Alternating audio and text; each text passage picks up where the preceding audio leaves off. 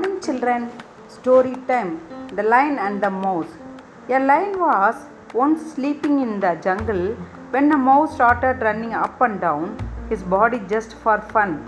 This disturbed the lion's sleep and he woke up quite angry.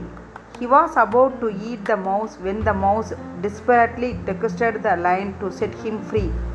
I promise you, I will be of great help to you. Somebody, if you save me. The lion laughed at the mouse's confidence and let him go. One day, a few hunters came into the forest and took the lion with them. They tied him up against a tree.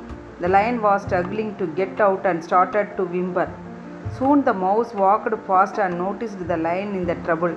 Quickly he ran and gnawed on the ropes to set the lion free. Both of them sped off into the jungle. Moral of the story A small act of kindness can go a long way. Thank you, children. Latha Balaji.